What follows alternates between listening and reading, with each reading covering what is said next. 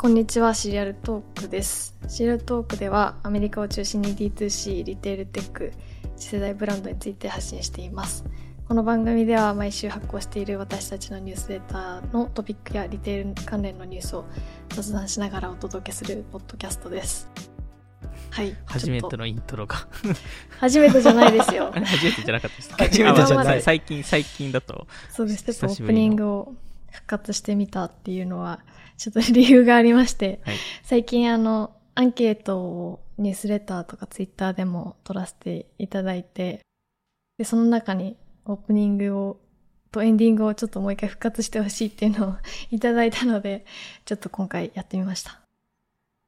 はい。何も言ってくれない。いやいや、もう草野さんの声聞きたいっていう人がね、多いから。大丈夫ですか？じゃあ、えっと、まず、そ、そう、そうなんですよ。なので、アンケートを一回、今日、ああと、先週、先々週から取らせてもらって、意外だったところとか、なんか、いただいて嬉しかったコメントとかをちょっとそれぞれ、ちょこっとだけ冒頭に話したいなと思ってて、なんか個人的に意外だったのは、意外というか圧倒的に、ポッドキャストの満足度が高かったっていうのは、んちょっとびっくり嬉しいっていうところあります。そうですね。あの、質問としては、えっと、より好きなコンテンツはどっち、どちらですかっていうところで、まあ、シリアルトークですとニュースレターとポッドキャストどっちもやってるので、えーどっちがよ、よりいいですかっていう話で、えー圧倒的に、ポッドキャストが高かったっていうところは、うんあの、ちょっと意外で悲しいっしてたねいう。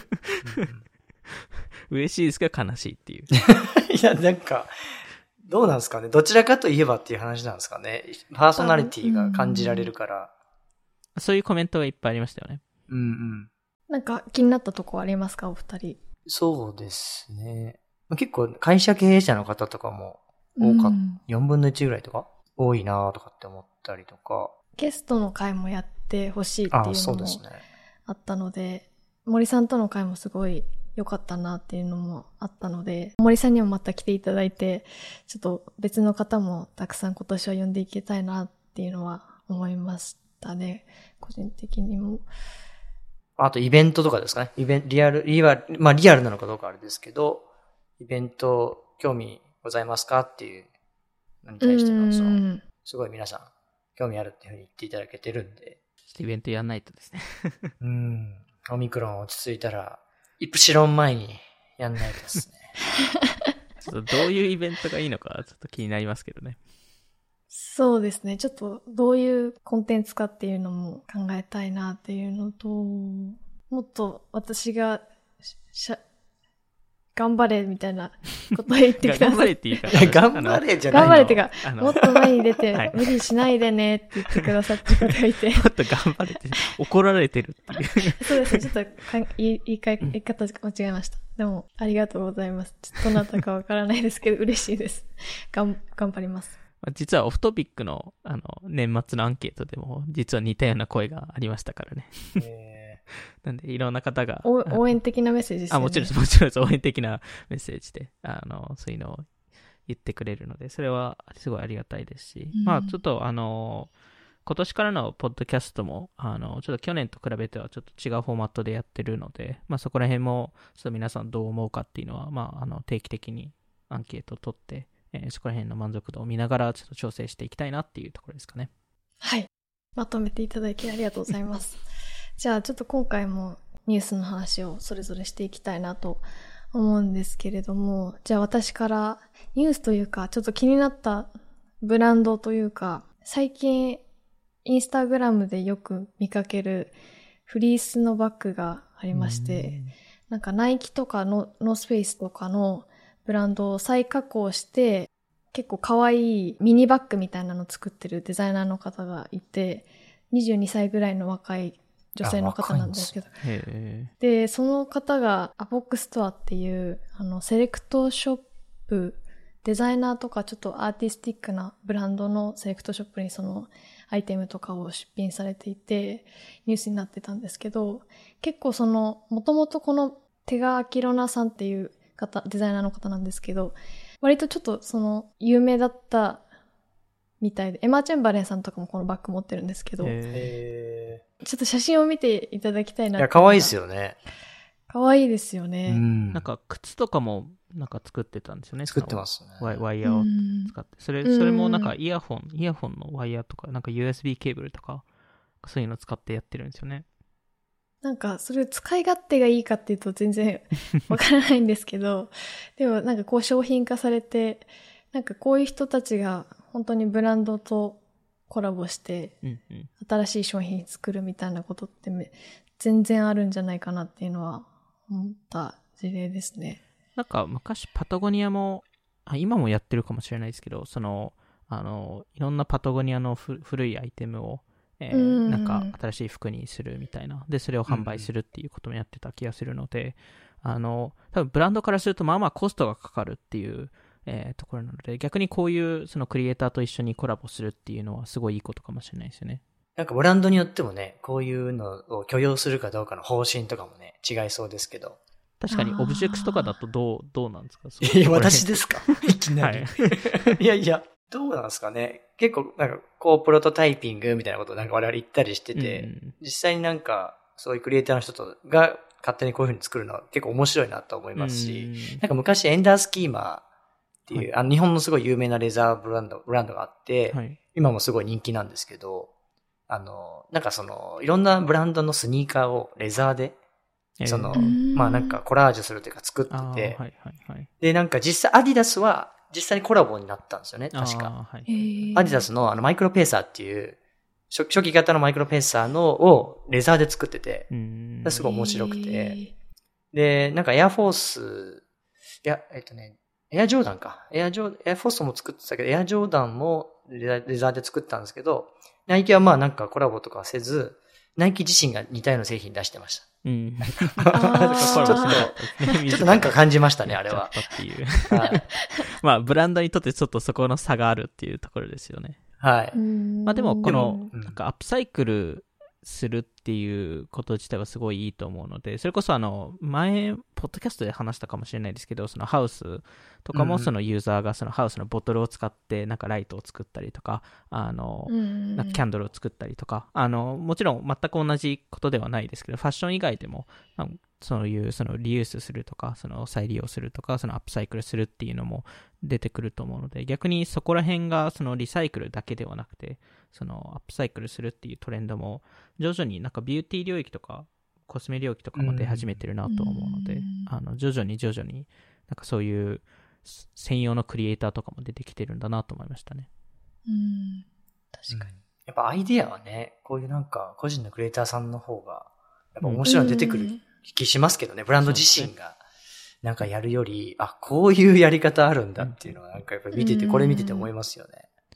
多分パタゴニアとか結構若い世代から人気だとは思うんですけどヴィンテージのものとか、うんうんでもああいうデザインのもの絶対作らないと思いますし、そうっすね。って考えるとやっぱこういう人たちってが作ったもの欲しくなるのはめちゃくちゃわかるなっていう。まあ、しかも一品物うん。が多いですからね、その全く同じものを多分、あの、同じものを作らないっていうところで、まあ逆に、だからこそスケールがどうするのかっていう 話も一まあまあね。方であるかもしれないですけど、まあでもこういうクリエイターさんがいいっぱいいると、えーそこ、そこはいいのかなと思うので、うん。なんかエアフォースっぽいやつありましたね。ああったんですか？ー。これちょっと怒られそうな気もするんですけど、ちょっと欲しいですね。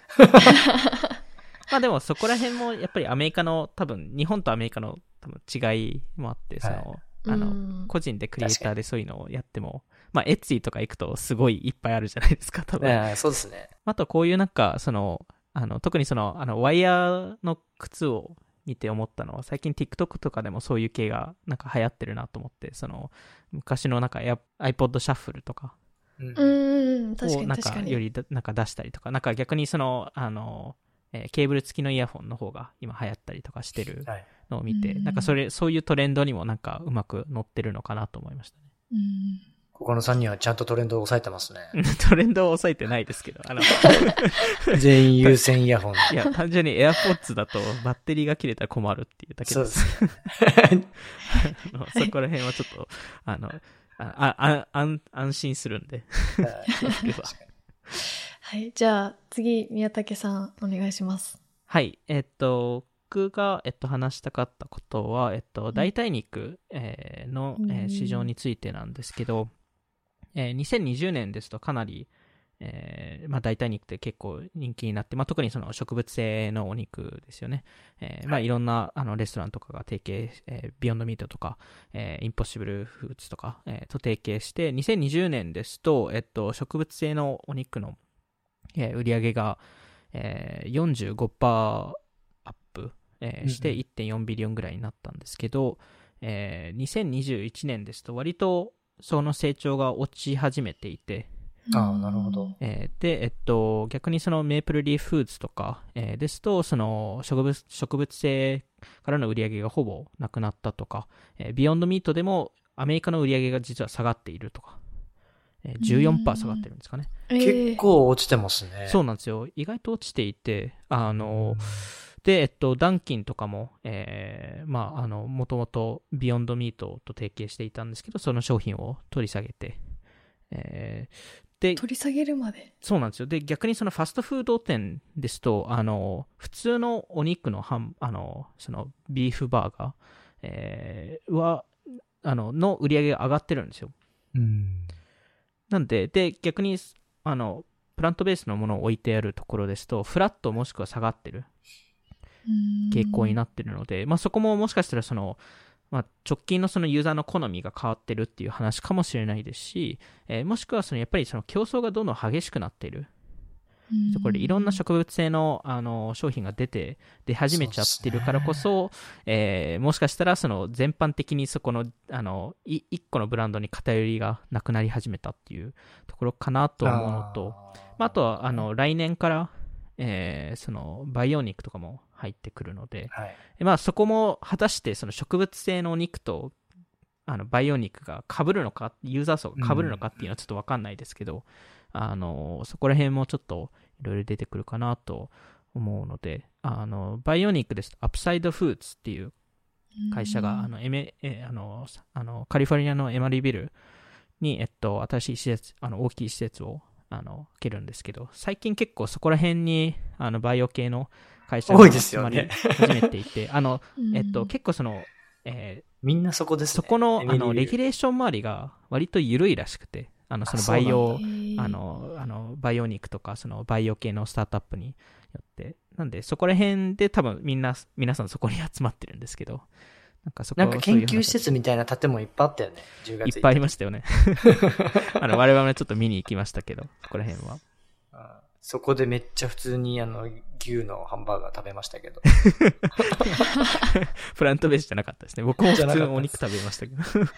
なんか最近本当し毎週のように、そういう植物性肉の調達のニュース見たりとかして、なんか、なんかそれこそ海藻ベースだったりとか、はい、はい。何々ベースがちょっと変わって、でもみんな植物系みたいな、なんかその増えてる感じはすごいありますよね。そうですよね。なんで、まあ、去年も、えっと、ビヨンドミートでしたっけ？もう調達しましたよね。はい500億ぐらい。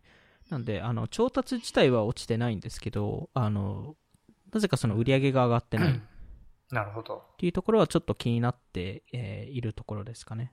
メインターゲットってベジタリアンのベジタリアじゃないですよね。健康志向なそうですね若者。そうですね。ベジタリアン含むっていう感じじゃないですかね。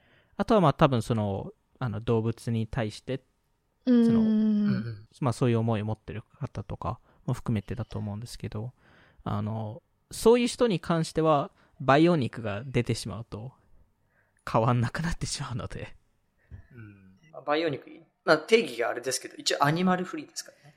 そうですね。あの、動物を育てて殺さなくていいので、はい。さ細胞としては一緒なんですけど、ね。はい。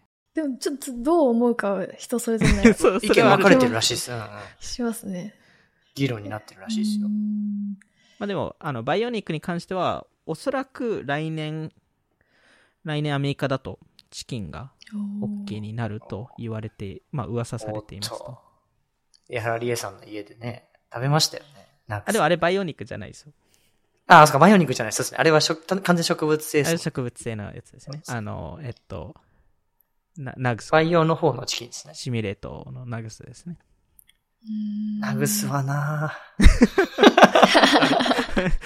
いや、なんかやっぱ、チキンナゲットを想像して食べちゃダメだなと思いましたけど。まあそうですね。ちょっと違うものとして。うん。違いましたね。まあそこが多分その培養肉とそのプラントベースのものでも差は出てくると思うので、おそらく培養肉のものの方が、あの、本物のチキンナゲットに近しいものだとは、まあ場合によってはもう全く同じもの、えなはずなので、あの、まあそそこももしかしたらあるかもしれないですよね。その、あの、お肉だと思って植物性のものを食べてしまうと、ちょっと期待が違う。うんていうところですねうんで、またお肉戻った時、あ、やっぱ美味しいって。だからビーフバーガーの今売り上げが上がってるんですかね。皆さん一回食べて、ちょっと違うなと思って。ちょっと違うなってちょっと思っちゃいますよね。うん、まあね。うんもともと肉食べてる身としてはね。そうですね。まあそうですね。はい。結構でもノリアのせがれとしては海藻、海藻バーガーにちょっと期待したいですね。海藻バーガー。や海藻から美味しいんですかね？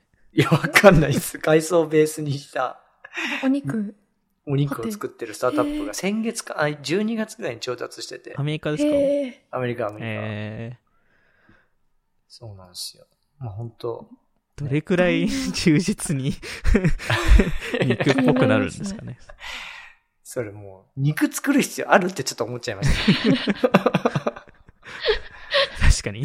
なんで肉じゃないといけないんでしょう。そうそうそううーそう。ん。まあなんか、そういうのもね、出てきたりしてるんで。じゃあ、最後、沼田さんに。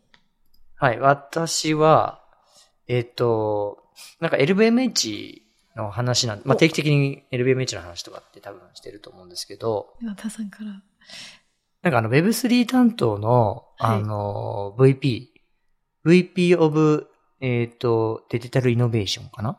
で、ヘッドオブクリプトメタバースっていう役職の人が、1月に採用されて、元、えっ、と、セフォー。ラで、デジタル周りやってた人で、で、その前は、あの、エージェンシーのデロイトにいた人なんですけど、多分そこでデロイトのなんか会計部門じゃなくて UX とかの方の部門、デザインの部門やってた人で、がなんか、あの、特にニュースとかになってないんですけど、就任していて、うんあ、の、まあなんか、さっき哲郎が、宮武さんが言ってましたけど、お父さんは NFT 微妙じゃないみたいなことを、なんか、なんかコメントしてましたよね。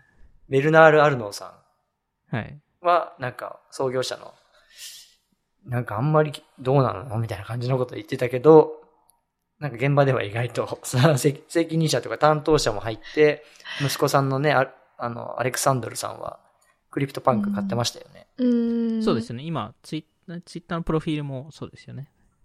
変わってましたよね。で、あの、ヘネシーってお酒のブランドでもなんか NFT 出したりとか、うん。お父さんはどう思ってるか知らないですけど、あの、結構トライしてるなって感じですね。うん。でもなんか、LVMH 自体も、なんか他のラグジュアリー企業と一緒に、なんかコンソーシアム作ったんですね。なんかブロックチェーン。オーラーなんとかってやつでしたあ、そうです、そうです。オーラーあブロックチェーンコンソーブシアム。ロックチェーンのやつ。なんで、ね。まあ、多分その、お父さんの方が言ってたのが、あの、安、安い NFT を販売するのはどうかみたいなところとか、まあ、それがちょっとバブルなんじゃないかみたいな話だったので、まあ、そのラグジュアリー目線で、えーであればいいっていう判断かもしれないですよね。なるほど。なるほど。もうちょっと自分は、あの、しれっとそれが、そういう人が入ってたんで。どこで見つけたんですか？なん、なんでし、なんかで見つけたんですよね。なんかの記事かな。で、なんか、その、の人のツイッターからね、あの LinkedIn に飛ぶと、そういう役職が書いてあって、っていう感じで、あの、ちょっとオタクなんで、私。追ってますね。どこ なかなか知らない情報が、すごい何やるのかなって楽しみです気になね。ります。そうですよね。まあ、はい。あの、アレクサンドルさんであれば、いろんな人を巻き込んでできるので、スーパーグッチもね、結構人気出たみたいですし、そうですね。スーパープラスチックとグッチのコラボレーション。まあ、ちょこちょこやっぱそういうコラボ系は出始めてますね。ビヨンセとか、まだ出してないから、出したら、なんかティファニーで出すんですかね。ありえますね、もありえますよね。う。ここで話してたことは、なんか実際に起きるっていうのは今までありましたからね。やりました、ありました シュプリーム。シュプリームとコラボするんじゃないの？あシュプリームシュプリームティファニーのコラボですよね。そんな感じで、はい。今回も聞いていただきありがとうございました。ありがとうございます。ありがとうございます。ニュースレターでも毎週発行しているので、概要欄から購読することができます。それではまた次回お会いしましょう。さよなら。